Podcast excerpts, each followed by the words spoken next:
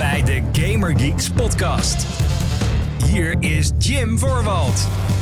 Hallo mede Gaming Geeks, wat leuk dat je luistert naar de Gaming Geeks podcast, de talkshow van GamingGeeks.nl, waarin ik samen met jou alles bespreek wat er gaande is in en rondom de gaming-industrie. Ik ben blij dat ik er weer ben. Uh, welkom bij de 186e aflevering van deze show. Datum van opname is 16 maart 2022. En ja, ook ik heb vandaag gebruik gemaakt van mijn stemrecht in de gemeenteverkiezingen. Maar goed, uh, terwijl alle exit polls voorbij komen, dacht ik, nou, het is ook wel leuk om weer eens een keertje een gaming show op te nemen. Dus uh, hallo, leuk dat je erbij bent weer. Uh, mocht dit de eerste keer zijn dat je erbij bent. Nou, welkom, welkom bij deze show waarin ik uh, lekker ga nerden samen met jou. Lekker geeking out over videogames. Um, ik heb er wel weer zin in. Ik heb het wel weer een beetje gemist. Uh, voor degenen die al lang in deze show luisteren en denken... Jim, waar, ben je nou weer al die tijd geweest, jongen? Ik heb het gewoon ontzettend druk gehad, joh. dingetjes bij, bij Kink... Uh, vervangwerk, invalwerk noemen ze dat. Hartstikke leuk vind ik dat, echt fantastisch. Um, ja, ja, moest even prioriteiten stellen. Deze week ook weer verbouwd bij vrienden. Jim probeerde te klussen. En ja, ik sprak mezelf zojuist aan in de derde persoon. En nou ja, ik, ik ben niet verrot gescholden door die vrienden. Ik heb nog wat... nou, ik heb weet ik hoeveel pogingen gedaan om al het witte verf in mijn haar te wassen. Volgens mij is dat wel enigszins gelukt. dus er was even van alles nog wat aan de gang. Maar goed, nu heb ik even weer een momentje voor mezelf. Ik kan weer even lekker met jou gaan kletsen over videogames. Vind ik ook erg fijn. Dus nogmaals, mijn excuses dat het weer zo lang heeft geduurd. Maar um, ja, nou ja, ik ben er nu. Dus dat. Uh, welkom, wees welkom. Uh, mocht je dit voor de eerste keer luisteren en je denkt misschien over 10 minuten of over een kwartiertje of over een half uur, denk je misschien wel, nou, ik vind dit echt ontzettend leuk. Dit moet ik gewoon blijven volgen. Vergeet dan natuurlijk niet te abonneren op deze podcast. Dat kan via je favoriete podcastdienst. Zoals een Apple Podcast of een, of een Spotify. Via die pagina's of die profielen. Of nou ja, hoe je dan eigenlijk ook naar podcast luistert. Maar uh, op Apple Podcasts en Spotify kan je ook een rating achterlaten. Een beoordeling voor jouw favoriete shows die jij uh, volgt. Dus naast abonneren kan je ook nog zeggen: Dit vind ik echt helemaal fantastisch. Ik geef deze show mm, 5 sterren. Zou zomaar kunnen. Uh, doe dat vooral. Daarmee help je mij uh, ontzettend met het maken van dit programma. Komt het beter voor in de algoritmes en zo. Whatever. Abonneer en geef de beoordeling alsjeblieft. Ik zie, ik zie er steeds meer bij komen. Vind ik helemaal te gek. Dus dankjewel daarvoor. Um, en... Um, ja, bedoelde ik. Oh ja, natuurlijk. Een videoversie. Die is er ook nog. Uh, mocht je nou denken. Ik wil wel weten wat voor hoofd er zit bij deze stem. En andere beeldmateriaal. Uh, dan is er dus een videoversie. Die is te vinden op youtube.com. Slash GamerGeeksNL. Daar waar we niet alleen maar de videoversie van deze podcast op, uh, op gooien op pleuren op zijn Rotterdams. Maar uh, ook nog allerlei andere videogame content als we daaraan toekomen. En zometeen heb ik het. Uh, dan moet ik even een videootje pluggen ook. Uh, komt helemaal goed. Um, dus ja, dat. tot zover de huishoudelijke mededelingen. Alhoewel. Alhoewel. Um, klein dingetje over de show. Want. ik kan heel goed begrijpen dat je naar deze podcast luistert. Als zijnde een vorm van. eventjes weg van de wereld. Dus videogames hebben natuurlijk ook een beetje die die aantrekkingskracht. Dat je eventjes gewoon in een game kan zitten. En zeker als het zo'n lekkere, immersieve game is. Waar je helemaal in kan gaan in de wereld en het verhaal. Dat je dan gewoon helemaal even. Even geen zorgen aan je kop. Gewoon even alleen maar bezig zijn met een videospelletje. Es, es, es, escape. Escapism. Is het, ook, is het ook wel voor mensen. Toch is het natuurlijk ook met videogames het geval. Ik bedoel, het is immers de grootste industrie, entertainmentindustrie ter wereld. Um, het is natuurlijk soms onvermijdelijk dat het te maken krijgt met hele serieuze issues die op dit moment spelen in de wereld. En nu kan ik begrijpen dat je geen zin hebt om gedurende het hele programma te horen over, u raadt het al, de oorlog in Oekraïne. Zo, sorry.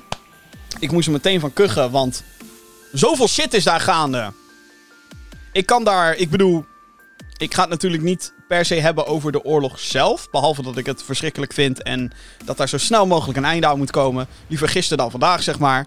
Um, maar, wat ik al zei, het is een soort van onvermijdelijk dat videogames daarmee te maken krijgen. Dus, wat ik ga doen voor zover dit verschrikkelijke conflict gaande is. Als er nieuws is wat betreft Oekraïne die te maken heeft met videogames. En ik vind dat zeg maar een dusdanig ding dat ik het er wel over moet hebben. Dan doe ik dat dus aan het begin van de show waar zitten we nu nog aan het begin van de show? Dus uh, bij deze dan even En ik klinkt ontzettend lullig op de manier hoe ik het dan weer ga brengen. Maar bij deze dan een, um, een Oekraïne-update, I guess. Een, een Oekraïne meets videogames update. Omdat, um, ja, toch ook... Het is videogame nieuws. En het, he het heeft een relatie met dat verschrikkelijke, uh, verschrikkelijke conflict. Ik heb het er ook liever niet over, want dit is een gaming podcast. Maar wat ik al zei, het is onvermijdelijk. Goed.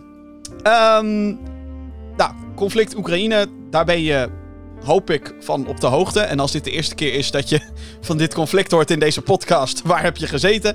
Maar um, het allereerst, ik heb, ik heb drie korte nieuwtjes hierover. Want uh, nou ja, daarna gaan we gewoon lekker door met de rest van de show, zeg maar. Um, allereerst, uh, Nintendo, PlayStation, Xbox, Activision, Blizzard en Ubisoft hebben allemaal hun verkopen in Rusland gestaakt. Dit is in solidariteit met Oekraïne. Mm. Dus uh, producten worden daar niet meer naartoe verscheept. In sommige gevallen zijn ook digitale winkels afgesloten. Dus uh, kan je daar. of althans, mensen uit Rusland kunnen geen games meer kopen op die desbetreffende diensten.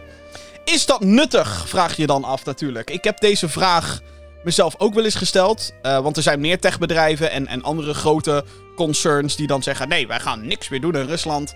Um, heeft dat zin? Het is natuurlijk een soort van eerder een soort van solidariteitsstatement dan dat ze er wat aan hebben.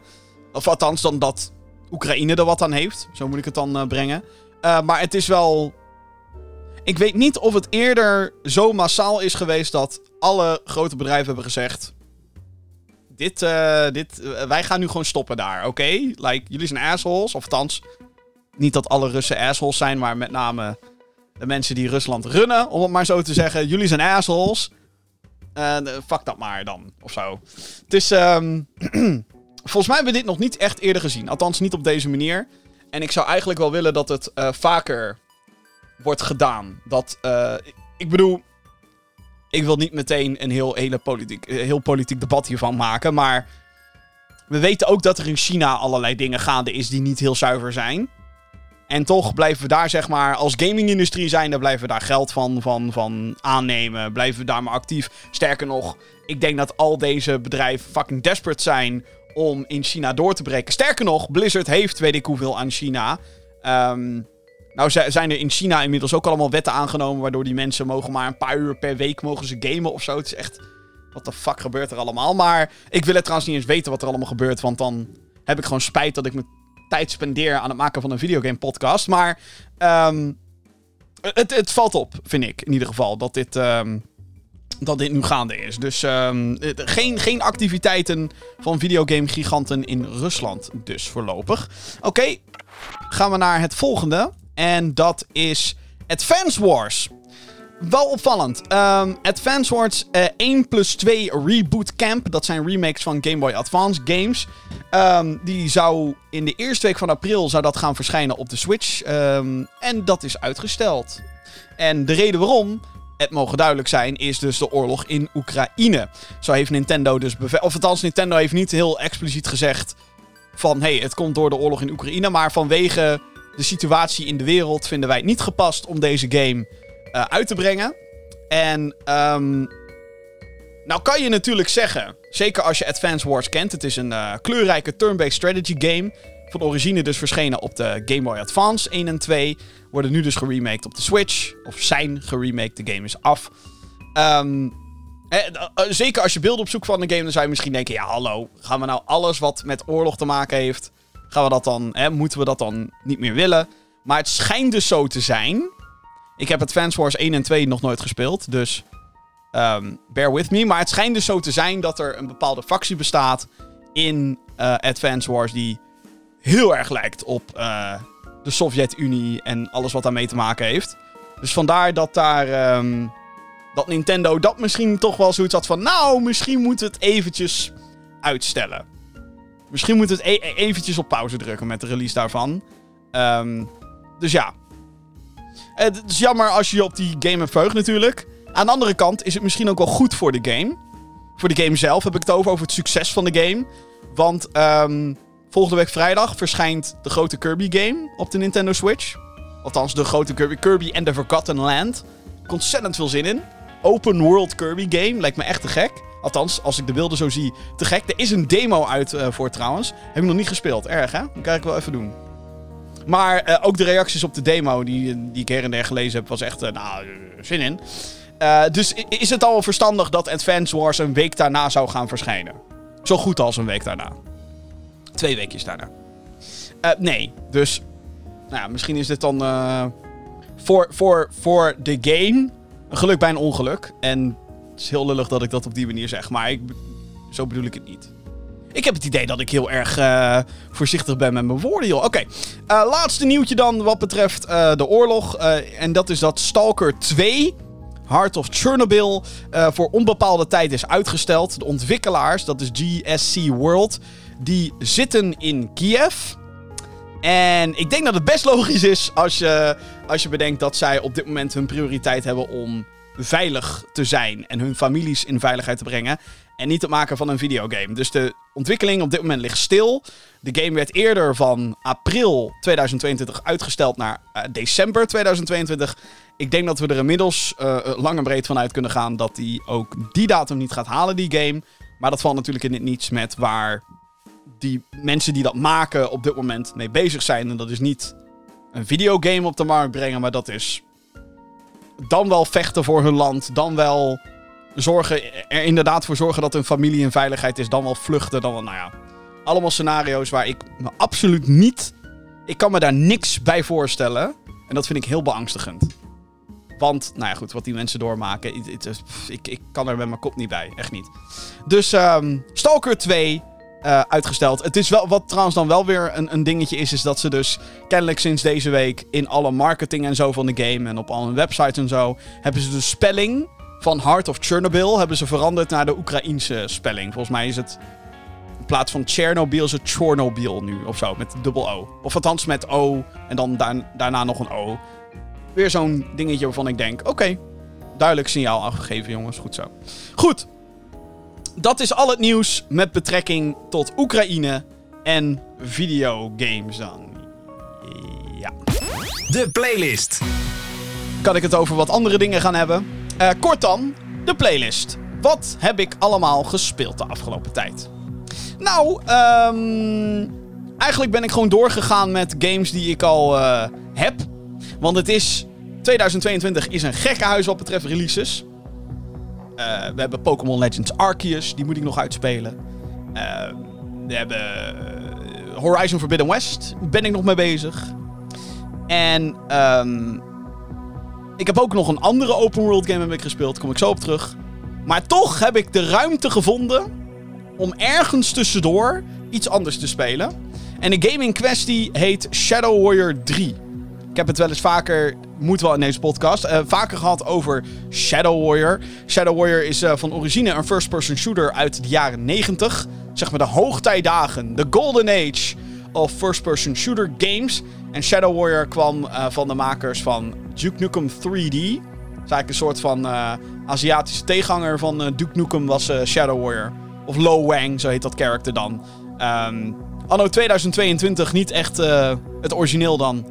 Niet echt helemaal ehm, correct meer op sommige aspecten in die game. Maar de gameplay is nog steeds fantastisch. Ehm, en het is heel cheesy, tongue-in-cheek, zeg maar. In 2013 verscheen er een reboot. Eh, uitgebracht door Devolver Digital en gemaakt door het Poolse Flying Wild Hawk. Die serie is dus doorgezet. Nu is daar een derde game van. En ehm, dat was een game waar ik me heel erg op had verheugd. Dat was echt zo'n spel waarvan ik dacht: oh my god. Dit, ook dit eerste trailers en gameplay zag er fantastisch uit. Echt gewoon. ja, hoe kan je het best omschrijven? Doom Eternal. Eh, Doom Eternal, maar dan Shadow Warrior.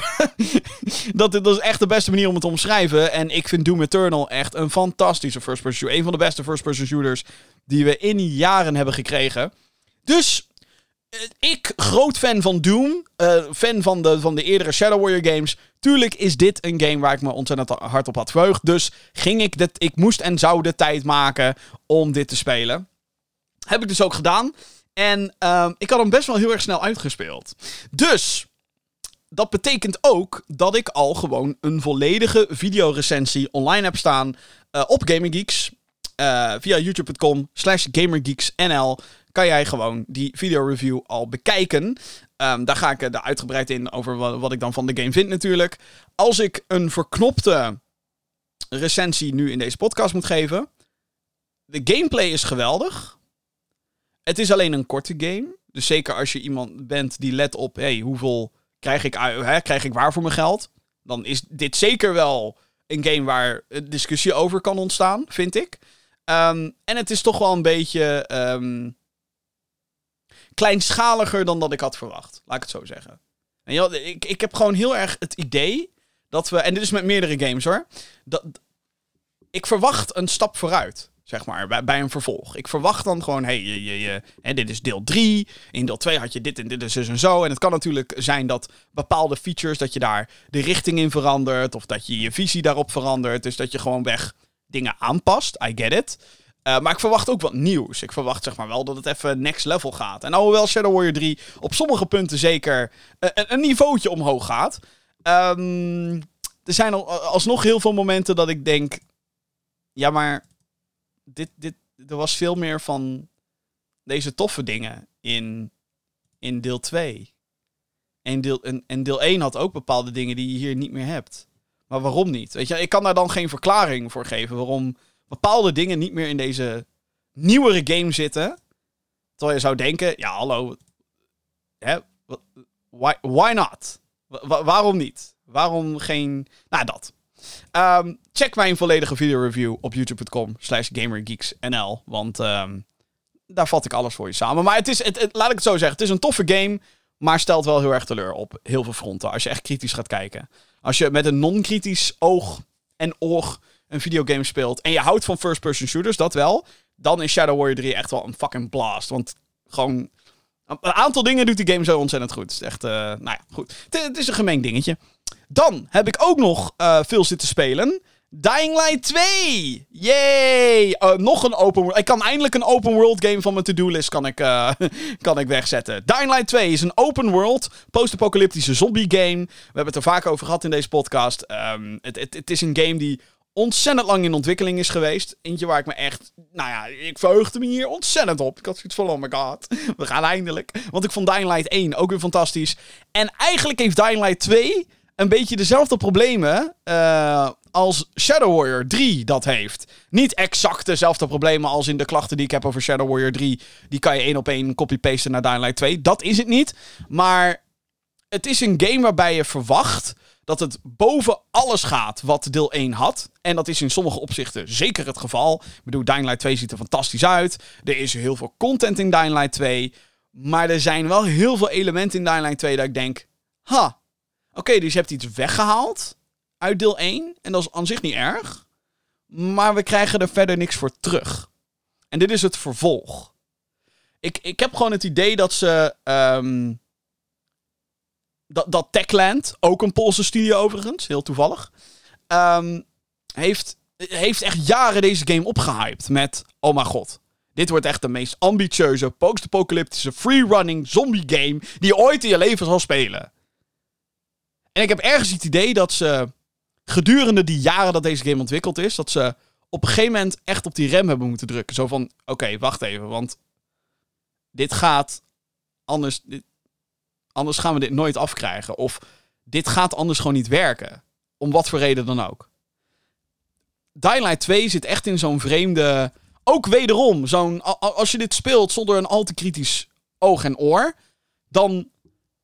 Er kan hier zoveel fun uitgehaald worden uit Dying Light 2. Maar...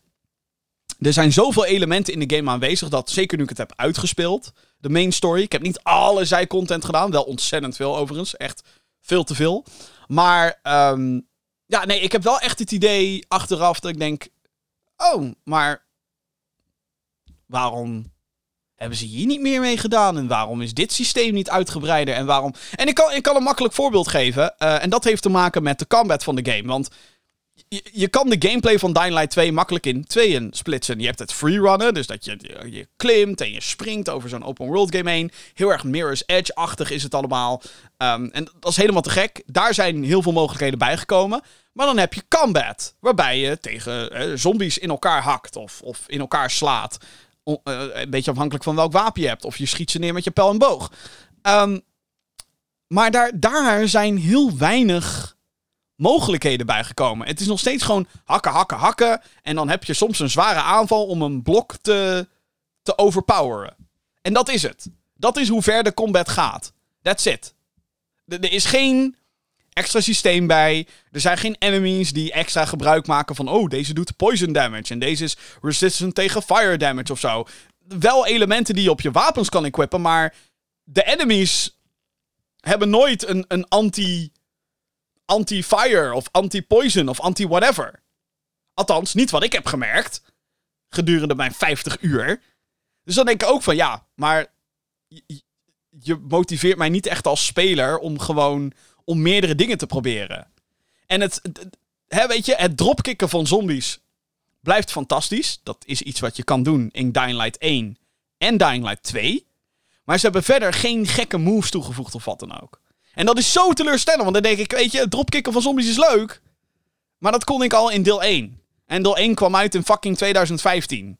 Dit is 2022. Dit is een full-on sequel. En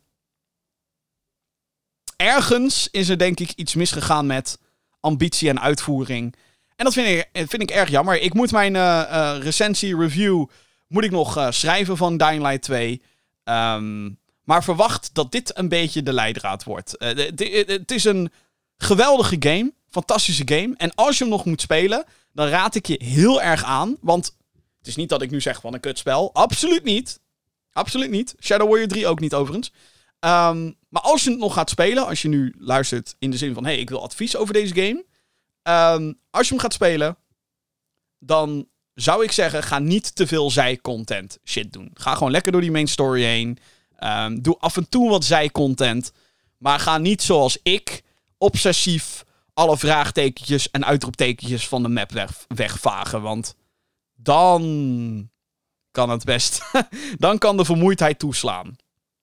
En eerder was er al was er een beetje controverse rondom deze game, omdat de ontwikkelaar op Twitter en zo had gepost. Je hebt 500 uur nodig om deze game volledig uit te spelen. Ik weet niet waar de fuck ze 500 uur vandaan halen, maar dat is niet waar. Want ik heb best heel veel zijcontent gedaan. Ik heb nu ietsjes meer dan 50 uur op de teller. Ik heb, wel ik, ik heb wel het idee, ik heb ook wel gewoon genoeg gehad van de game. Ik moet hem nog in co Ik wil nog wel een paar co-op sessies doen, dat lijkt me wel leuk. Want je kan de game ook in co-op spelen online met andere mensen, dat is tof. Uh, maar ja, nee, ik heb, ik heb niet echt het idee dat ik uh, nog heel veel tijd in, in de huidige game ga steken. Want ongetwijfeld komt er DLC en zo en, en andere gekke dingen. Maar voor nu is voor mij de Dying Light 2 ervaring. Met uitzondering van co-op is al een beetje klaar. Dat is eigenlijk wat ik nog moet doen voordat ik echt een recensie kan gaan schrijven, scripten en dan een video maken en zo. Want ja, je moet toch wel een beetje. Uh, hè? Je moet toch wel een beetje die features een beetje moeten kunnen verkennen, wat mij betreft. Dus, dat, daar ben ik een beetje mee bezig geweest. Uh, weet, je, beetje Dying Light, uitgespeeld. Uh, Shadow Warrior, ook uitgespeeld. Kan ik lekker door met Horizon, Pokémon. En volgende week natuurlijk, oh my god, volgende week. Op dit moment is aan het installeren op een PlayStation Stranger of Paradise, Final Fantasy Origin. En wat ik al zei, volgende week wordt het chaos. Want dan komt, komt op 25 maart, komt uit Kirby cool. Nieuwe Kirby game, had ik het net al over. Ghostwire Tokyo, die me echt fantastisch lijkt. First person shooter, gekke Japanse wezens waar je tegen moet vechten. Echt, nou ja, ik zeg wel shooter, maar je doet magie met je handen. Echt heel, ja, het ziet er fantastisch uit. En uh, uh, Tiny Tina's Wonderlands. Er komt zoveel games uit dat ik het allemaal vergeet. Maar dat zijn drie grote games. Tiny Tina's Wonderlands is een Borderlands spin-off. Dus knallen, looten, knallen, looten, knallen, looten. Oh my god, love it. Drie grote games.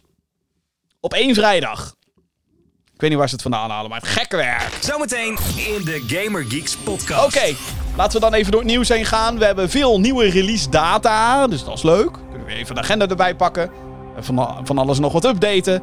Kijken waar we ons geld voor uh, neer, of uh, althans opzij moeten leggen.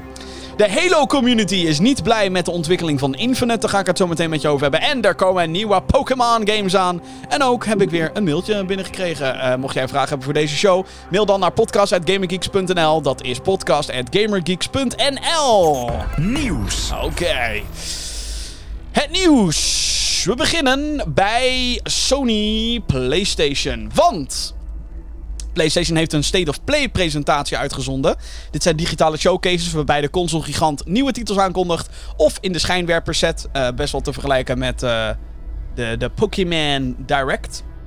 De 20 minuten durende presentatie had als focus titels uit Japan. Alhoewel er ook een uitzondering was. En daar heb ik het ook over. Ik zet de. Mm, nou, drie meest opvallende dingen die zet ik uh, voor je op een rij. Want om echt alles te recappen. Ik denk dat je daar weinig aan hebt. Maar de meest opvallende game in de hele presentatie. En waar het dus ook mee opende, wat mij betreft. Uh, als je aan mij vraagt dan natuurlijk. Dat was Exo Primal van Capcom. Dit is een third-person shooter die in co-op gespeeld kan worden. In mech suits neem je het op tegen hordes dinosaurussen. Het is het beste te vergelijken met Anthem meets Earth Defense Force. In 2023 komt deze game naar de PlayStation 4 en de PlayStation 5. Ik heb me kapot gelachen om deze trailer. Maar echt oprecht gewoon kapot gelachen. Want het, het, maar het, was ook een beetje raar. Want als er een franchise is van Capcom met dino's, dan moeten heel veel mensen denken aan Dino Crisis. Wat een soort van Resident Evil was in, in de jaren 90, eh, begin 2000. Um, Resident Evil meets uh, dinosaurs. Fucking epic. En op het moment dat al die dino's in deze trailer uit de lucht komen regenen, weet je eigenlijk gewoon: oké, ik weet niet wat het is, maar dit is absoluut niet. dit is absoluut niet Dino Crisis. Het is niet. het, is, het is silly as fuck. Maar juist daarom denk ik dat dit wel zijn charme gaat hebben. Uh, het, het ziet er ontzettend over de top uit. Vandaar ook de Earth Defense Force uh, vergelijking. Um, ja, ik moest er wel om lachen eigenlijk. Ik vond het wel grappig. Ik, ja, ik, ik, ik, vind het wel... Wat ik al zei, ik vind het wel grappig. Um, vooral nogmaals om hoe over de top het eruit ziet. En ik denk dat hij wel potentie in zit ook. Ik denk wel dat het leuk kan worden. Ben wel, ben wel een beetje benieuwd naar de... Um, ja, naar elementen zoals bijvoorbeeld microtransactions en zo. En, en DLC. Hoe zit dat exact? Dat weten we nog niet echt. En het andere wat ik toch een beetje jammer vind. En het is begrijpelijk, zeker als het een free-to-play game wordt. Maar um, wat ik toch een beetje jammer vind, is dat dit een PS4 en PS5 game is. Want ja, ik vind toch wel dat we op een gegeven moment. Moeten we gewoon. Ja, we moeten gewoon door. we moeten door qua technology. En zeker als je het dan hebt over games met over de top veel dino's in je beeld. Nou, dan, uh, hè? Dan wil je toch al gewoon naar PS5, denk ik. Maar goed, het zag er grappig uit. 2023 dus. Exo Primal. Um, Anthem meets Jurassic Park. Dominion meets Earth Defense Force. Dus het, zag er, ik, ik vond het grappig.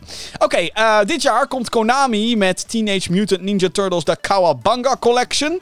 Dit is een verzameling van 13 games met de schildpadden in de hoofdrol natuurlijk. Het gaat u voornamelijk om eind jaren 80 en jaren 90 games. Ik zal ze even allemaal opnoemen. Zet u schrap.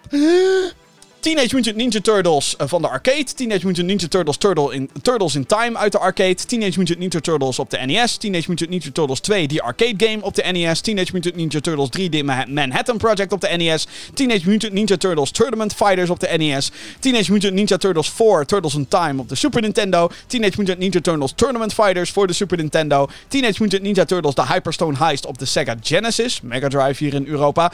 Teenage Mutant Ninja Turtles de Tournament Fighters, ook de Mega Drive versie. Teenage Mutant Ninja Turtles Fall of the Foot Clan voor de Game Boy. Teenage Mutant Ninja Turtles 2 Back from the Sewers voor de Game Boy. En Teenage Mutant Ninja Turtles 3 Radical Rescue ook voor de Game Boy. Nou, dat zijn alle games in deze collectie. Uh, dit jaar verschijnt de collectie voor PlayStation en Xbox consoles. Alsmede de Nintendo Switch en Steam. Dus als je echt gewoon vol retro wil gaan met Teenage Mutant Ninja Turtles of uh, Teenage Mutant Ninja Turtles, Heroes in a Half Turtle Power, dan uh, is dat er eentje op je te, uh, om je op te verheugen. Is natuurlijk ook een beetje naar aanloop van die nieuwe Teenage Mutant Ninja Turtles game. Die, hoe heet die ook weer? Shredder's Revenge, geloof ik. Ik ben het nu letterlijk aan het googelen. Shredder's Revenge. Ja, zo heet die game. Dat is de, ja, ja, de, de nieuwe Turtles game. Shredder's Revenge. Die ook heel erg doet denken aan die oudere titels. Uh, slim dat ze dit doen. Dus uh, ja, voor de, voor de Turtles fans. En ook wel, mag ik even zeggen, een te gek pakket. Ik ben zelf geen groot Uber-fan of zo van, van, van de Teenage Mutant Ninja Turtles of, of van de games. Maar als je dan een, inderdaad een collectie gaat doen, dan komt dit toch best wel dicht in de buurt bij de nostalgische factor waar ze voor willen gaan. Dunkt mij. Dus uh, wat dat betreft, well done. En als laatste opvallende nieuws uit de State of Play was een gratis, let u op, gratis update voor Returnal. Dat uh, wordt de Ascension Update. En die voegt onder andere een survival mode toe. Waarbij je dus. Uh, of een endless survival mode moet ik zeggen. Dan word je dus oneindig uitgedaagd. Wordt steeds moeilijker. Hoe lang kan je het volhouden? En co-op. Wat vet is. Eind maart komt deze update eraan. Voor alle spelers van de PlayStation 5 exclusives. En wordt dus, zoals ik al zei, helemaal gratis. En dit is dan de niet-Japanse game die in deze State of Play zat. En uh, wel tof. Een hele toffe toevoeging. Ik had eigenlijk niet verwacht dat er nog zoiets ging komen. En als zoiets ging komen, had ik het wel verwacht in betaalde DLC. Of een expansion, whatever. Maar gewoon als update gratis. Dankjewel Housemark. Dankjewel PlayStation. Returnal is overigens pokken moeilijk. ik heb daar vorig jaar heb een paar pogingen gedaan. Um, dat is wel echt zo'n game waarbij je gewoon er flink in moet duiken. En steeds beter moet worden om... Uh, om, om, om de game te kunnen masteren. En, en, en ach jeetje. Is mij nog niet gelukt. Maar het is wel echt een... Uh, als je van uitdagende games houdt en roguelikes, dan is Returnal wel... En je hebt de PlayStation 5 natuurlijk. Dan is Returnal wel de... Een soort van must-play eigenlijk. Dus uh, meer content komt er... Of althans, meer content komt eraan. Kan natuurlijk zomaar zijn... Oh, ik zie nu trouwens dat het 22 maart is. Exact. Dit is al een datum. 22 maart. Komt Returnal Ascension uit gratis update. Um, ik denk wel dat dit een van de laatste gratis updates wordt voor deze game. Ik kan me ook wel voorstellen dat de studio in kwestie, Housemark, inmiddels wel gewoon zoiets heeft van... Nou, oh, we gaan nu gewoon door met het volgende project. Um, wil natuurlijk niet zeggen dat de game nooit meer een update krijgt. Maar ik denk qua content is dit toch wel... Oh, substantieel. Dus... Um, ja, dat. Uh, goed bezig, Housemark. Goed bezig, PlayStation. Als ik dan een beetje het moet hebben over de State of Play zelf, vond ik hem wel teleurstellend. Ik bedoel, dit waren de drie highlights. En het kan natuurlijk zomaar zijn dat je tijdens het luisteren van deze show hebt gezegd: Jim, I don't give a fuck about Returnal, want ik heb Returnal niet. I get it. I don't give a fuck about Teenage Mutant Ninja Turtles. I get it. I don't give a fuck about, wat is het? Exo Primal? Dino Crisis Anthem? Shit? Nee. I don't care. Nou, dan was er verder ook niet echt heel veel. er was nog, uh, ja, er, waren nog wel wat andere games, maar dat boeide mij dan ook nog minder. Um, ik had eigenlijk verwacht dat deze State of Play zou eindigen met ook Capcom, maar dan de Resident Evil 4 remake. Waar weet ik hoeveel geruchten over zijn. Of misschien de Resident Evil Village DLC, weet je wel? Misschien iets in die trant. Ook heel erg Jap Japan-oriented. Um, en iets wat een, een, een wereldwijde appeal heeft. Maar misschien denk ik dan weer te veel vanuit mijn Hollandse hoofd. Maar um, zo'n grote announcement, dat mist hier een beetje. En misschien dat Exo Primal een hele grote game wordt, maar het straalt ook een beetje cheesy dingen uit. Dus ik weet niet of dat, zeg maar, hè, het, is, het is niet van kaliber Resident Evil in ieder geval, wat mij betreft. Maar goed, dat. Dat in ieder geval. Uh, tot zover de State of Play. Hartstikke leuk. Dan het lijkt erop dat fysieke gaming-evenementen. Um, weer door kunnen gaan, jongens. We kunnen waarschijnlijk gewoon weer. Fucking shocking, wat mij betreft. Uh, uh, ja, uh, wat is het nieuws? afgelopen week werd namelijk aangekondigd dat Gamescom 2022 een zowel fysiek als digitaal evenement wordt. Gamescom is de grootste gamingbeurs ter wereld. Voordat het coronavirus de wereld in zijn greep nam, kwamen er gemiddeld zo'n 200.000 bezoekers af op de Coolmessen in Keulen. Gamescom 2022 is van 24 tot en met 28 augustus in Duitsland dus. Ik ben, uh, nou ja, ik ging echt gewoon elk jaar naar Gamescom sinds 2013 ben ik elk jaar geweest. En uh, toen dat dus wegviel de afgelopen twee jaar, voelde dat toch wel als een soort van. Uh, ja, shit. In augustus was het wel zo van. Ja, fuck, we hadden nu gewoon schnitzels kunnen vreten in Keulen. gewoon. Oh, wat jammer. Maar uh, dit jaar gaat het dus gewoon weer gebeuren. En eh, ik hoop dat het lukt om daar natuurlijk bij te zijn. Want eh, wat een feest is dat. Wat een feest is dat. Wat, het is wel compleet gek hoor. Met, eh, met zoveel mensen in, in, in zo'n beurshal. Ik denk zeker dat het nu gek wordt. Omdat het. eh, hè, we hebben in een pandemie geleefd. En nu komen we daar soort van weer uit. En dan kunnen we hier naartoe. Dus ja, wel gek.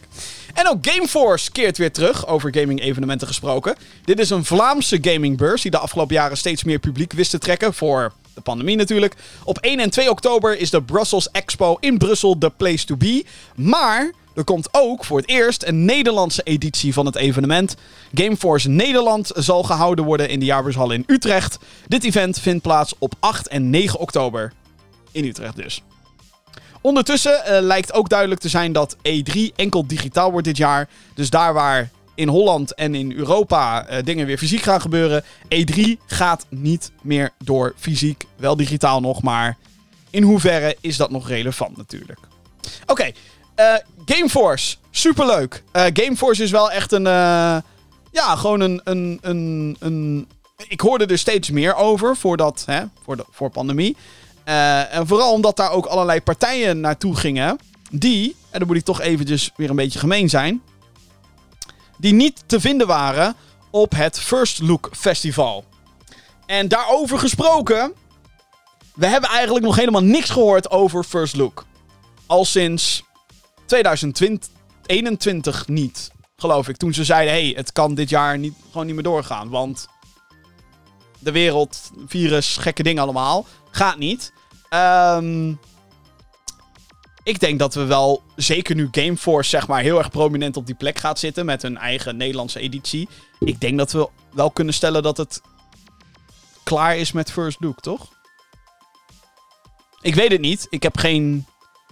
Had ik misschien vanuit journalistiek oogpunt even moeten doen voordat ik deze podcast ging opnemen. Maar ik heb geen, niet iemand van de organisatie gevraagd hoe het nou zit eigenlijk. Maar we hebben niks gehoord.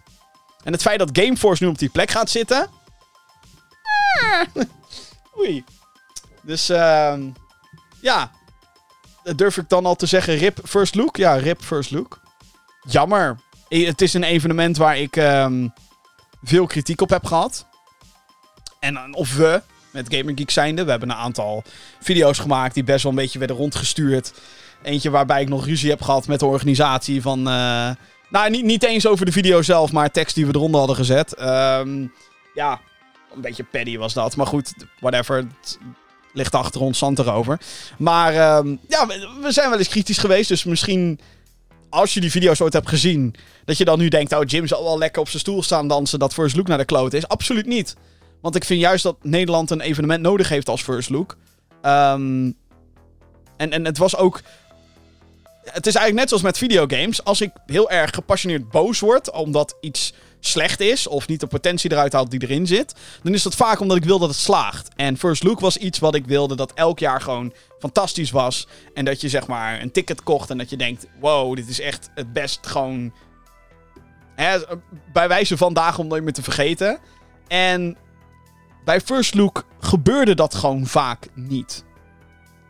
Gewoon heel vaak herhalende stands of gewoon bijna geen... De, de, de vorige editie... Het enige wat ik me nog van kan herinneren van de editie uit 2019 zou dat dan geweest zijn... Was dat er zo weinig was. Gewoon, er was bijna niks. Ja, Fortnite. Maar Fortnite kan je ook thuis spelen, bij wijze van. Natuurlijk, dat geldt voor bijna alles. Maar er was gewoon niet, er was niet veel te doen. Ehm, het was gewoon een beetje, ja, het was, niet, was, het was gewoon niet goed.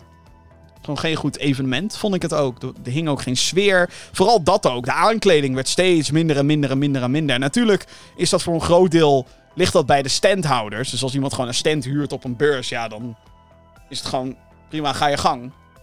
Maar gewoon niks meer qua, qua sfeer was er meer. Het was gewoon gone.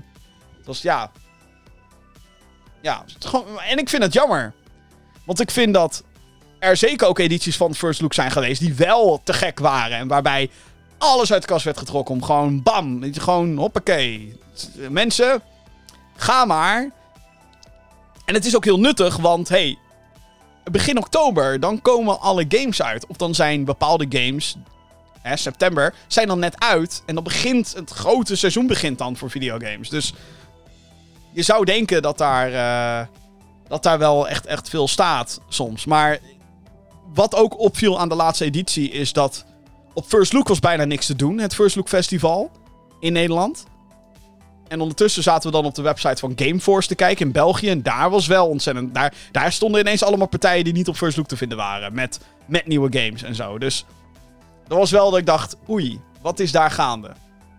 En ik vind het jammer. Ik vind het toch, toch ergens jammer. Kijk, we hebben nu een vervanging. Hè, Gameforce. Kijken hoe hun het gaan doen. Nooit bij Gameforce geweest nog, maar we gaan wel kijken. We gaan kijken hoe, hoe dat gaat. Maar ehm, ja, ik vind het toch jammer als, als First Look in zijn geheel verdwijnt. Jammer. Maar eh, succes aan Gameforce. En ik hoop dat ik een, eh, in ieder geval een paar uurtjes vrij kan maken om, eh, om, om daar te zijn. Even kijken hoe ik dat dan ga doen met mijn radioprogramma en zo. Maar goed, oktober is nog een eentje weg. Dus we, zien tegen die tijd wel. gamebeurzen. Jongens, we mogen weer. Hoe is het toch mogelijk? Oké, dan gaan we naar een andere kwestie binnen online gaming. En dat is een kwestie die te maken heeft met een van de grootste first-person shooter franchise aller tijden. Namelijk Halo. Er is namelijk het een en ander aan de hand. En ik moet toch ook wel zeggen, ik heb Halo Infinite natuurlijk ook gespeeld. Althans, de multiplayer. Ik ook even zitten spelen. En ook daar heb ik wel Laat ik zo zeggen, ik heb een mening. Maar laten we eerst een beetje naar, naar, naar, naar het nieuws gaan voordat we. Voordat, we, voordat, voordat ik je helemaal gek maak. Oké, wat is er aan de hand? De community rondom Halo Infinite is niet tevreden met de ontwikkeling van de game. Althans, als je een beetje moet uitgaan van alle geluiden die er komen. In een blogpost is er het een en ander aangekondigd rondom het tweede seizoen van content voor Halo Infinite. Daarin werd aangekondigd dat de co-opstand voor de campaign wederom uitgesteld is. Splitscreen en online co-op zal nu ergens gedurende het tweede seizoen van Halo Infinite lanceren. Daarnaast werd bekendgemaakt dat Forge, een stand waarin spelers zelf maps kunnen maken, verzet is naar seizoen 3, wederom een uitstel. Ook zijn er andere details onthuld omtrent uh, de content van seizoen 2. Met daarin een aantal terugkerende modes zoals King of the Hill. En wel getweld, twee nieuwe maps! Twee! Seizoen 2 van Halo Infinite verschijnt op 2 mei 2022. De multiplayer stand van Halo eh, Infinite lanceerde afgelopen november met de campaign die, waarvoor je moet betalen in december. Sinds de lancering is het aantal spelers flink gedaald en de zorgen binnen de community zijn dat de content die nu is aangekondigd niet genoeg is om veel spelers nog langer geïnteresseerd te houden. Dus, heil in de... Uh, oh, dat klinkt heel erg verdoemenis, dat bedoel ik te zeggen. Kom er en kwel in de, in de Halo community. Oké, okay, um, misschien is het handig als ik eerst een beetje mijn visie uh, breng rondom Halo Infinite. En ik ga iets. Uh, oh, Jim gaat iets controversieel zeggen hoor, let u op. Um,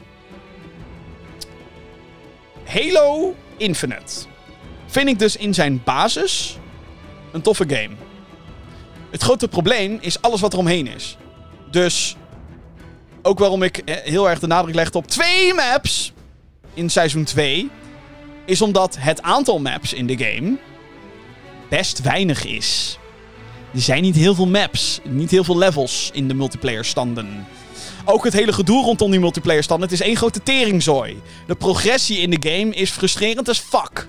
Want de enige progressie die er op dit moment is, is die Battle Pass. Met zo nu en dan een event. Maar om progressie te boeken in die Battle Pass of bij die events, moet je dus hele specifieke challenges moet je, uh, voltooien. En nou is. Nou zijn dat. Soms zijn die challenges, zeg maar, prima. Maar het zijn ook vaak dingen zoals. Um, kill the flag carrier in PvP. Oké, dat is cool. Dan zou je denken, dan open ik gewoon mijn Capture the Flag playlist. En ga ik gewoon lekker Capture the Flag spelen totdat ik dat heb gedaan. Eh, eh, maar dat kan dus niet. Want er is alleen zoiets als Quick Play. En dan moet je maar hopen dat er Capture the Flag bij komt. Is er een andere vorm van progressie buiten dat? Nee. Het is niet alsof je wapens kan levelen. Het is niet alsof je uh, gewoon een profiellevel hebt.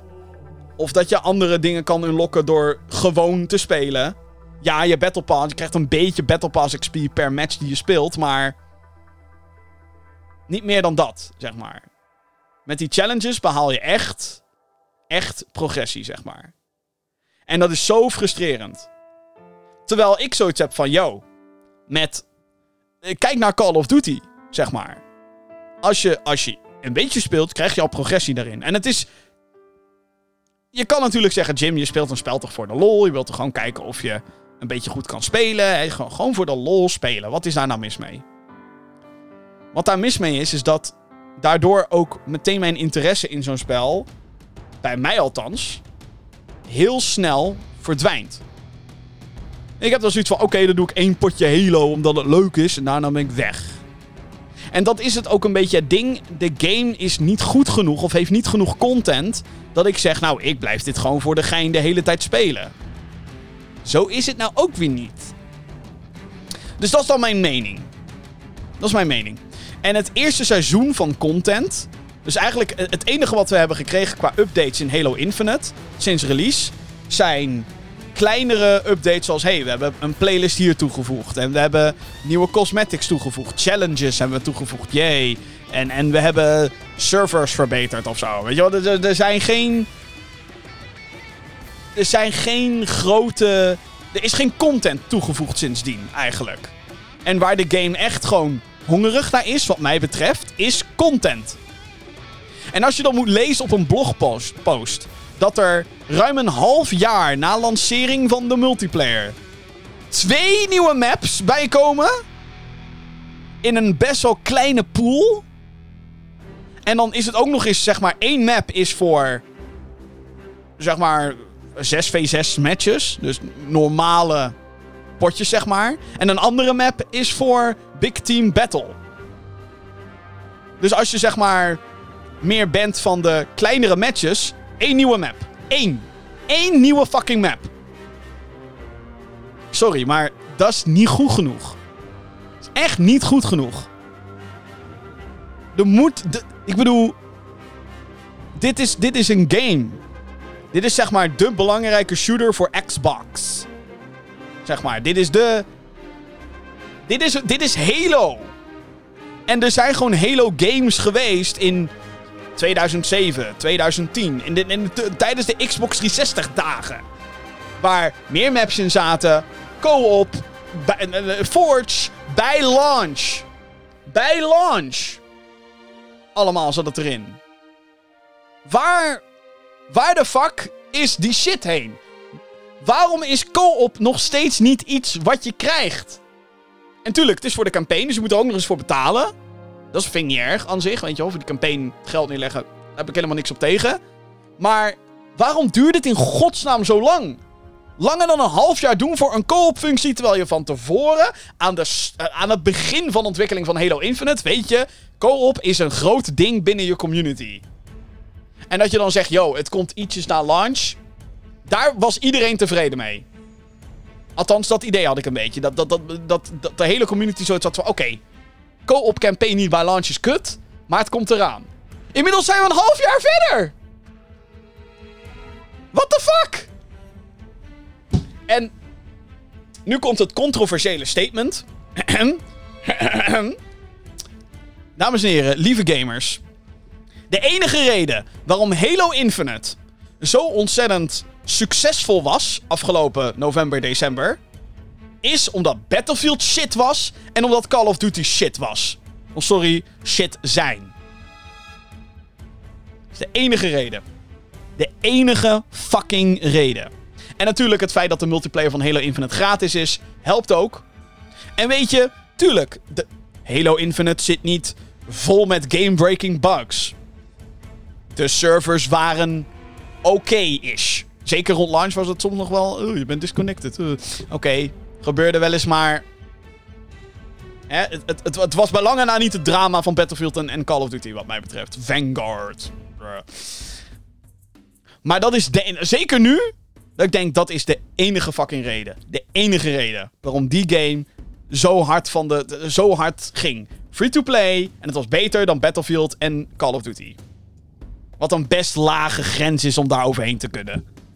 En het is natuurlijk ook een game waar mensen zich jarenlang op hadden verheugd. Want het is Halo.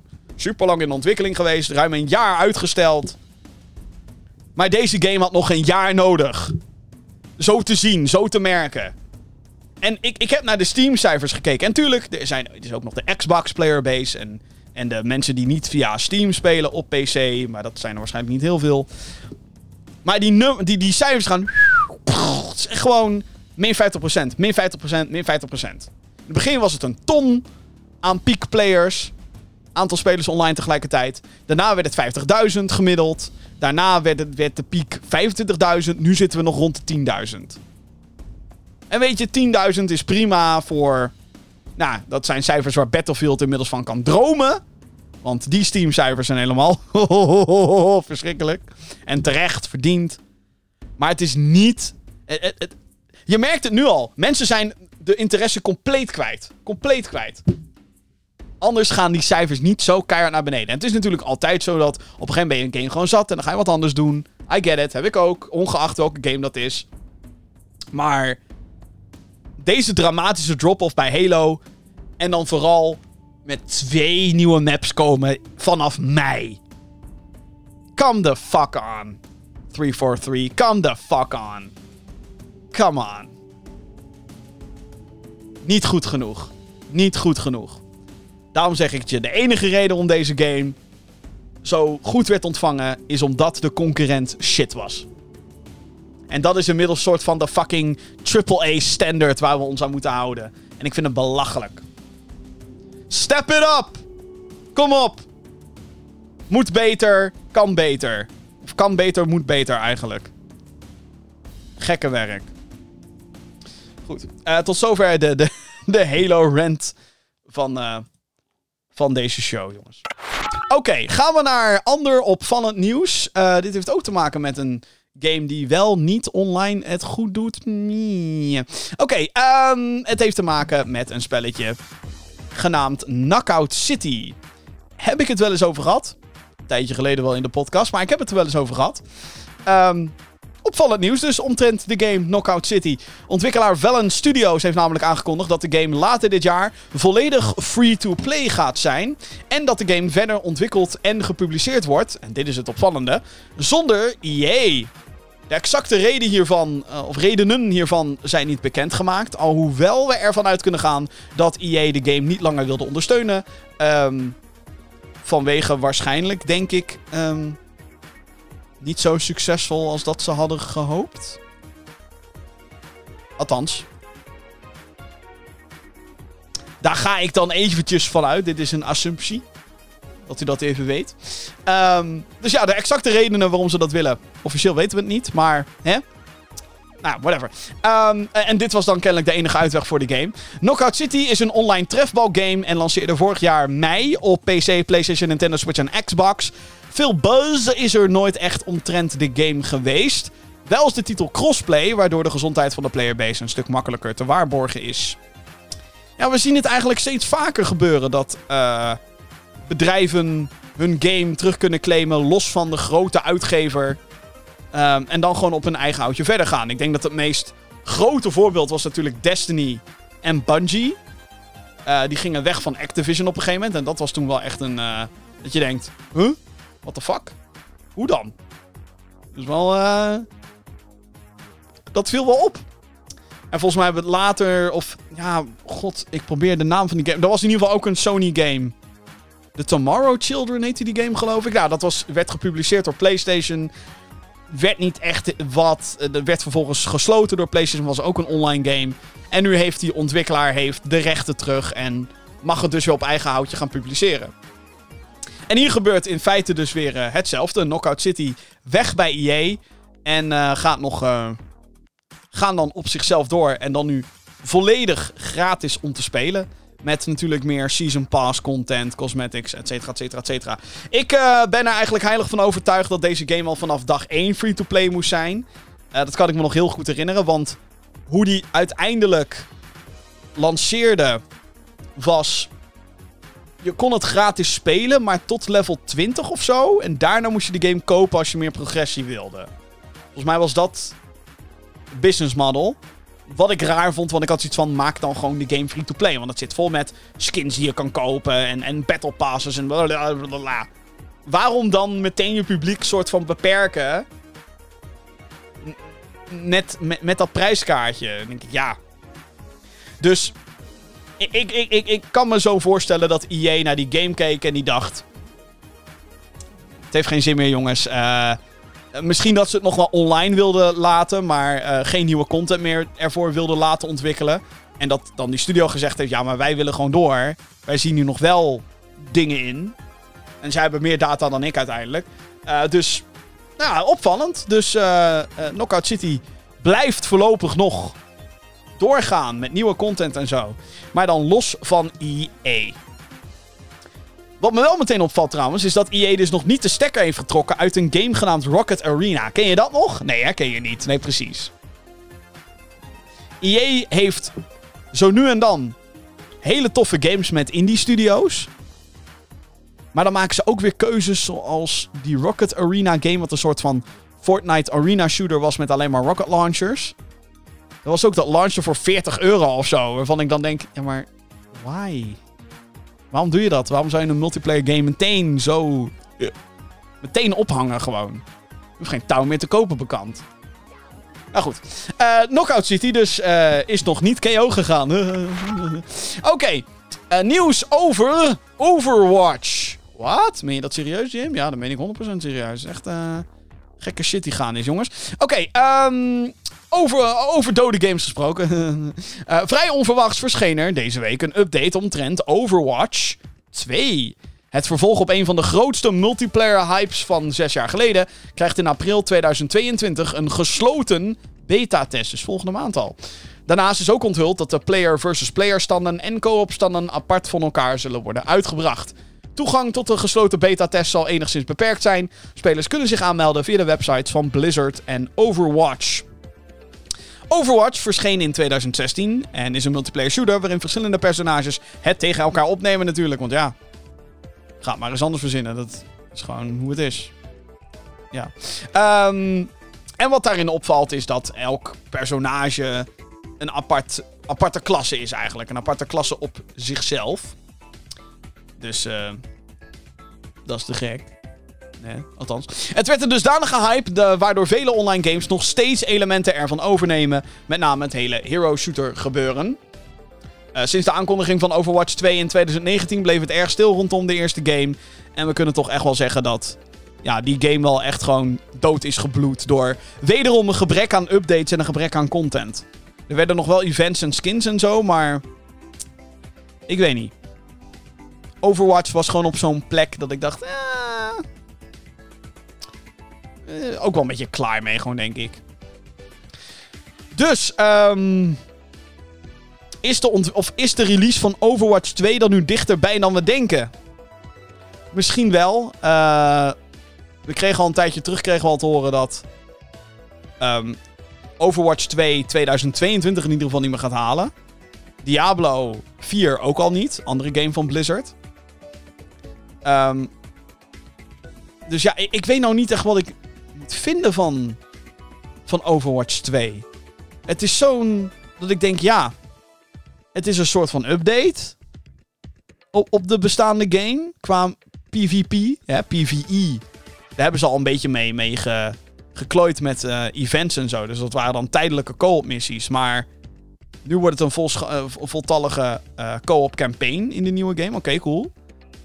Maar wat gaat er nou exact anders zijn in de PvP multiplayer dan?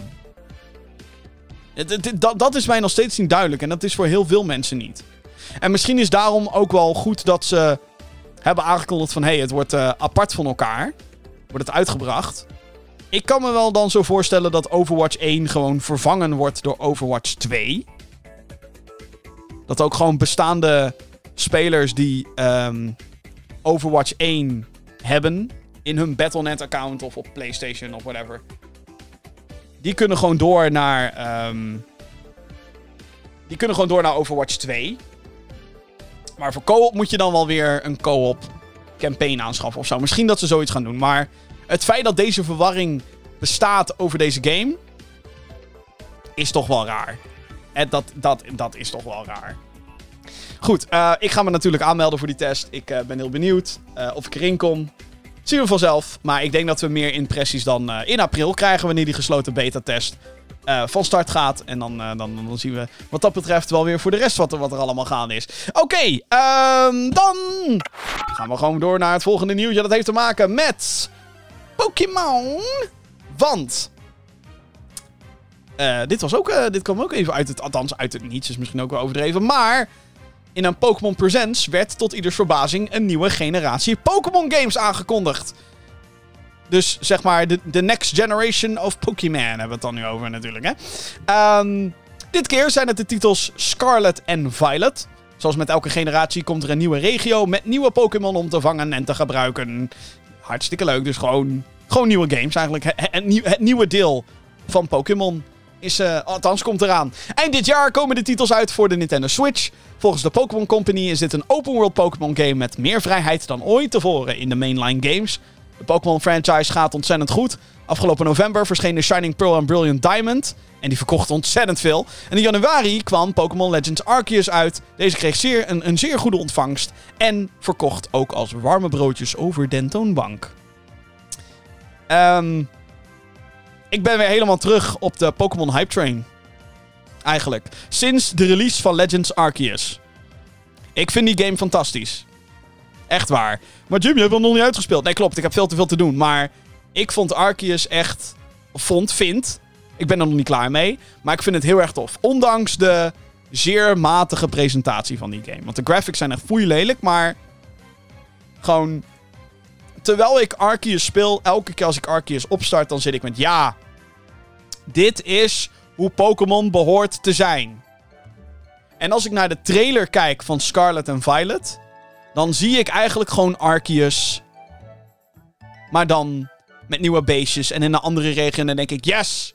Laat het alsjeblieft ook gewoon zo zijn. Laat het alsjeblieft gewoon zoals Arceus zijn. Legends Arceus. Die game, maar dan in een nieuw gebied. Whatever. Met verbeteringen her en der natuurlijk ook, hè? Maar alsjeblieft, laat het dat zijn. Meer trainer battles zou ik leuk vinden dan weer die gyms uitdagen en zo. Laat het. Please, Pokémon Company. Dat. Dat is het enige wat ik vraag. Gewoon. Gewoon Arceus. Maar dan in een nieuwe regio. Klaar. Zo, dat. En ik hoop echt dat ze dat gaan doen. Ze hinten er wel heel erg naar. We hebben nog niet echt game. Ja, we hebben wel in-game beeld gezien, maar nog niet echt gameplay van de battles en zo. Dus ik hoop, en het vangen van, van die Pokémon. Dus ik hoop gewoon dat het dat, dat blijft aanhouden. Want uh, dan, ben ik, dan ben ik 100% aan boord. Gaan ze terug naar voor Legends Arceus, dan heb ik zoiets van. Mm. Nee, ga maar, ga maar naar Legends Arceus. Dan, dan, dan, dan ga ik voor de nieuwe Pokémon game. Dan, dan, dan ga ik ervoor. Dus we mogen van alles nog wat verbeteren, sure, maar. Ik, ik, serieus, ik kan sinds Legends Arceus, sinds ik die heb gespeeld... Wat ik al zei, ik ben er nog steeds mee bezig, maar... Ik kan me bijna niet meer voorstellen dat er nu nog een Pokémon game uitkomt die niet speelt of niet dat als basis pakt. Kan ik me gewoon echt niet voorstellen. Het is goed, jongens. Legends Arceus is goed. Ook als jij zo iemand bent trouwens, die jarenlang geen Pokémon meer heeft gespeeld. Probeer Legends Arceus. Vraag gewoon aan een vriend of zo, heb jij Legends Arceus? Ja, laat me het spelen. En, en gewoon. It's great. It's great. It's fantastic. Echt waar. Gek. Dus ik, ik hoop dat het uh, gaat gebeuren. Uh, release date hebben we nog niet. Maar ik denk dat we wederom op een november release date kunnen rekenen. Um, en dan komt het goed. Wat ik overigens ook wel grappig vond, als laatste commentaar op dit nieuwtje, op uh, Pokémon Scarlet en Violet, is dat ik een aantal mensen via social media zag klagen, soort van. Zo van, wat? alweer een nieuwe Pokémon game. En dan denk ik, gast, uh, in januari kwam Arceus uit. En uh, in november kwam Shining Pearl en Brilliant Diamond. Dus waar, waar klaag je over? en een paar maanden daarvoor kwam nieuw Pokémon Step. En een paar maanden daarvoor... Nou ja, het, het, het houdt maar niet op, de Pokémon Hype Train. En wat ik al zei, als het is zoals Arceus, ben ik aan boord deze Hype Train. Oké, het laatste um, stukje nieuws voor, uh, voor deze show dan. Uh, en dat heeft te maken met release data. We gaan gewoon, uh, gewoon een beetje, beetje, beetje langs release data heen. Um, een overzicht, klein overzichtje. Van, van, van, laat ik het zo zeggen, pak je agenda erbij. Want er is weer het een en ander waar we het over kunnen gaan hebben. Oké, als eerste Gotham Knights, een co-op action adventure waarin spelers als Nightwing, Robin, Batgirl en The Red Hood kunnen spelen. Uh, die dan allerlei bad guys in elkaar kunnen mappen in Gotham City. Die heeft eindelijk een release datum. De game werd echt een paar jaar geleden werd die al onthuld. Uh, maar uh, hè, hè, we kennen. Althans, nog niet. Op 25 oktober kennen we. Dan verschijnt de game namelijk op PC, Xbox en PlayStation consoles. Uh, hierdoor lijken de eerdere geruchten dat de Suicide Squad Kill the Justice League verplaatst is, dat die verplaatst is naar 2023. Die lijken nu wel te kloppen, die rumors. Want als Gotham Knights uitkomt op 25 oktober, ga je niet binnen een paar maanden ook nog eens een Suicide Squad game releasen. Als Warner Brothers zijnde. Zelfde uitgever namelijk en zo. Dus dat lijkt mij best uh, logisch eigenlijk. Um, hype levels voor Gotham Knights. Eh. Ik weet niet. De game is al zo lang. We hebben al zo lang niks meer gehoord van. Uh, van Gotham Knights of gezien. Ik bedoel, nu hebben we wat gehoord natuurlijk, maar tijd geleden sinds dat we wat hebben gezien. En ja, het ziet er gewoon uit als een Arkham game. En nou zou dat heel vet zijn. Alleen dan een Arkham game met co-op. Oké. Klinkt aan zich ook nog wel cool. Maar deze speelt zich niet af in de continuïteit van de Arkham games. Wat ik raar vind. Ik denk, oké, why dan? Ik bedoel, het ziet er verder eigenlijk wel vet uit en zo. Dus misschien moet ik ook gewoon niet zo klagen. Maar ja, ik, ik weet niet. Ik, de, de, de hook is er voor mij nog niet. De grappling hook. maar nou, misschien moet dat nog komen. 25 oktober dus. Uh, Gotham Knights. Oké, dan de Dead Space remake. Die gaat dit jaar niet meer redden. Uh, deze had ik nog op mijn lijstje gezet van Most Anticipated Games 2022. Verdomme. Maar goed, uh, kan niet meer. Via Twitter heeft het officiële account namelijk aangekondigd dat hun doel nu is om early 2023 te releasen. Dead Space is een horror game uit 2008 waarin je als een ruimtemonteur speelt op een verlaten ruimteschip. Het is fantastisch. Dead Space. Ik hou van Dead Space. 1 en 2. Geweldig. 3. Not so much. Maar daar hebben we het gewoon niet meer over. Er komt een remake van 1. Dus ja. Uh, ze hebben ook nog wat nieuwe beelden getoond en zo. Het ziet er wel oké uit. Uh, het is allemaal overduidelijk nog niet af. Dus we gaan het afwachten. Um, ja. Zin in, maar duurt dus nog even. Early 2023. Mijn voorspelling, maart. Ik bedoel, als je dan iets gaat releasen, dan is maart vaak wel een beetje de, de datum. Dan als laatste, Forspoken is ook uitgesteld. Dit is een third-person actiegame waarin je met spreuken allerlei mythische monsters moet verslaan. De game stond eerst gepland om in mei uit te komen voor de PlayStation 5 en de PC, maar het is nu verzet naar 11 oktober. Dus dit is wederom een game die uh, ja, in plaats van de lente naar het najaar gaat. Dit is ook een game waar ik wel zin in heb eigenlijk. Dit wordt gemaakt door het team wat Final Fantasy 15 heeft gemaakt. En dit is nou een van die titels waarvan ik denk, oh yes al die gekke grafische effecten en, en die spreuken die je doet. En komt ook gewoon niet naar PS4. En dan denk ik, ja, nee, dit, dit, dit, dit zou wel heel moeilijk zijn om dit allemaal op een PS4 te doen. Ja, awesome. het ziet er gewoon heel vet uit. En um, ja, hier heb ik zin in. Dus whatever. Stel het maar uit. Uh, maak dit maar uh, je grote eindejaarstitel Square. Um, prima. Prima, prima, prima, prima. Als we er wat langer op moeten wachten. Prima, prima, prima. Alhoewel, het najaar gaat natuurlijk wel tyfus druk worden. Want het is het najaar, dat sowieso. Maar moet je dus nagaan. Dus hè, als je even je agenda erbij pakt. Dan 11 oktober voor Spoken. Iets waar ik dan heel erg veel zin in heb. Twee weken daarna Gotham Knights. Nou, daar ben ik dus nog niet helemaal zeker over. Maar een week daarna of twee weken daarna. Who the fuck knows. Sowieso Pokémon. En natuurlijk de nieuwe Call of Duty. En ja, ik vond Call of Duty Vanguard vond ik slecht. Klopt. Maar dit jaar is Call of Duty weer Modern Warfare 2. Dus of althans, Modern Warfare 2. Ik weet nog niet of ze het zo gaan noemen, maar... De nieuwe Modern Warfare. Kan zowaar heel goed gaan worden. Kan. Kan elk jaar natuurlijk. Call of Duty kan elk jaar goed worden. Maar afgelopen jaar zijn ze daar niet in geslaagd. Goed, uh, tot zover de update van alle release data. Ja, ja, ja, ja, ja, ja, ja. Nieuws. Nee, niet nieuws. Deze. Heb jij een vraag voor de show? Ja, ja, ja. Mail ja, ja, naar podcast.gamergeeks.nl Oké. Nou, je weet het dus. Hè. Als je vragen hebt voor de show, dan weet je nu waar je naartoe moet mailen. podcast.gaminggeeks.nl uh, Podcast.gaminggeeks.nl als je wil mailen. En dat heeft... Hugo heeft dat ook gedaan. Die uh, vraagt via de mailbox. Beste Gamer Geeks. Ik heb twee vraagjes. Oh, twee. Twee voor de prijs van één. Daar gaan we. Uh, ik ben van plan om Horizon Zero Dawn te kopen voor PC. Het lijkt me een hele leuke game en ik heb er goede verhalen over gehoord. De nieuwe Horizon is laatst uitgekomen, dus ik vroeg af. Ik vroeg me af of die ook naar PC gaat komen. Wat denken jullie hierover en wat vinden jullie de leukste open world game die jullie hebben gespeeld? Oké, ehm, gaat Horizon Forbidden West naar PC komen? Ja, op ten duur wel, maar um, dat duurt nog even. Ik zou er niet van uitgaan dat je die binnen nu en een jaar speelt. Um, we kunnen een soort van patroon kunnen we zien. Met wanneer Sony nu in het huidige PC-initiatief. In, in, in, kan niet meer praten. Initiatief besluit om dingen naar PC te brengen. Uh, het heeft vaak te maken met oploop naar. Maar Horizon kwam. Wanneer kwam die van origine naar PC eigenlijk? Wacht, ik ga het even opzoeken. De release date van Horizon. Maar dat was. Drie jaar na de originele PS4 launch. Kijk, uh, Horizon Zero Dawn Complete Edition op Steam. 2020, ja, dus dat is drie jaar en vier maanden. Zeg ik dat goed? Vijf maanden zelfs.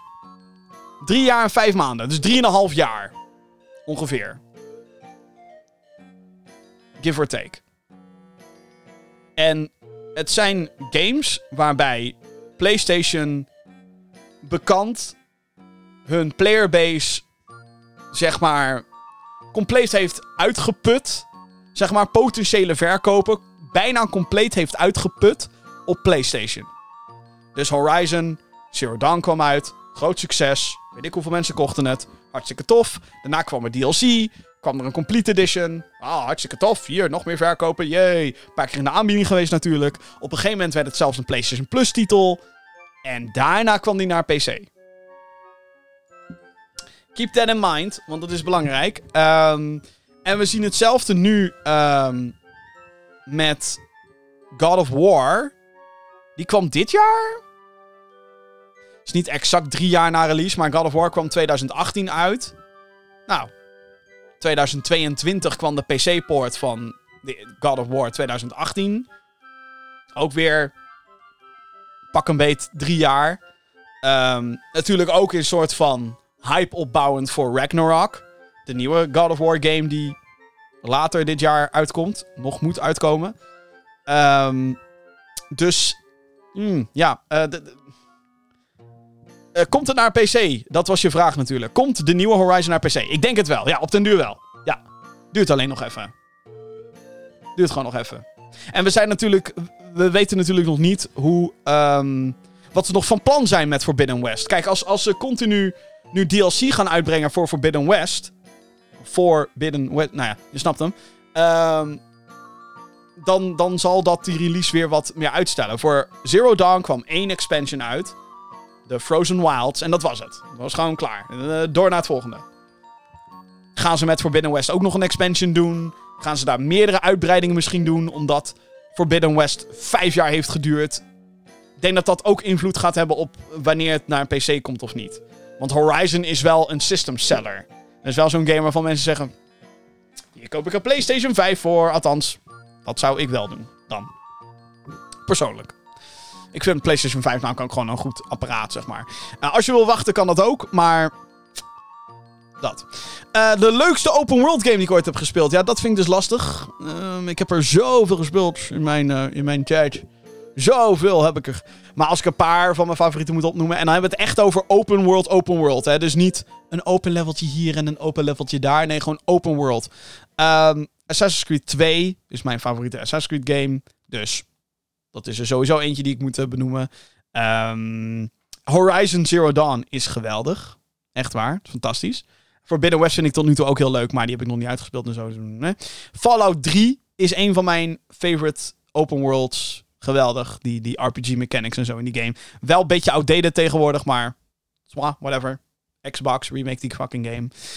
Um, alsof dat makkelijk is of zo. Totaal niet. Maar alsnog. Um, Oeh, Shadow of Mordor, Middle-earth. Vond ik ook fantastisch. Ah man, echt die duistere Lord of the Rings sfeer. Mm, echt, mm, oh, was heerlijk. Is echt heel goed, was dat. Dus ehm, dat, eh, die, die, die, die, die ook. Die zou ik ook eh, aanraden. Ja, dan zijn we er wel, denk ik. Ja, open world games. Ik vergeet er nu natuurlijk 8500, maar als ik nu aan top of my head er een paar op moet noemen, dan zijn dat toch wel de...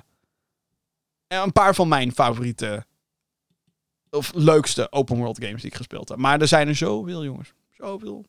Dying Light 1, ook nog steeds heel goed. Dying Light 2, ook heel vet. Eh, ik kijk nu best wel kri- kritisch terug natuurlijk op Dying Light 2, maar dat is omdat Dying Light 1 ook al fantastisch was, dus... is ook misschien nog een tipje. Goed.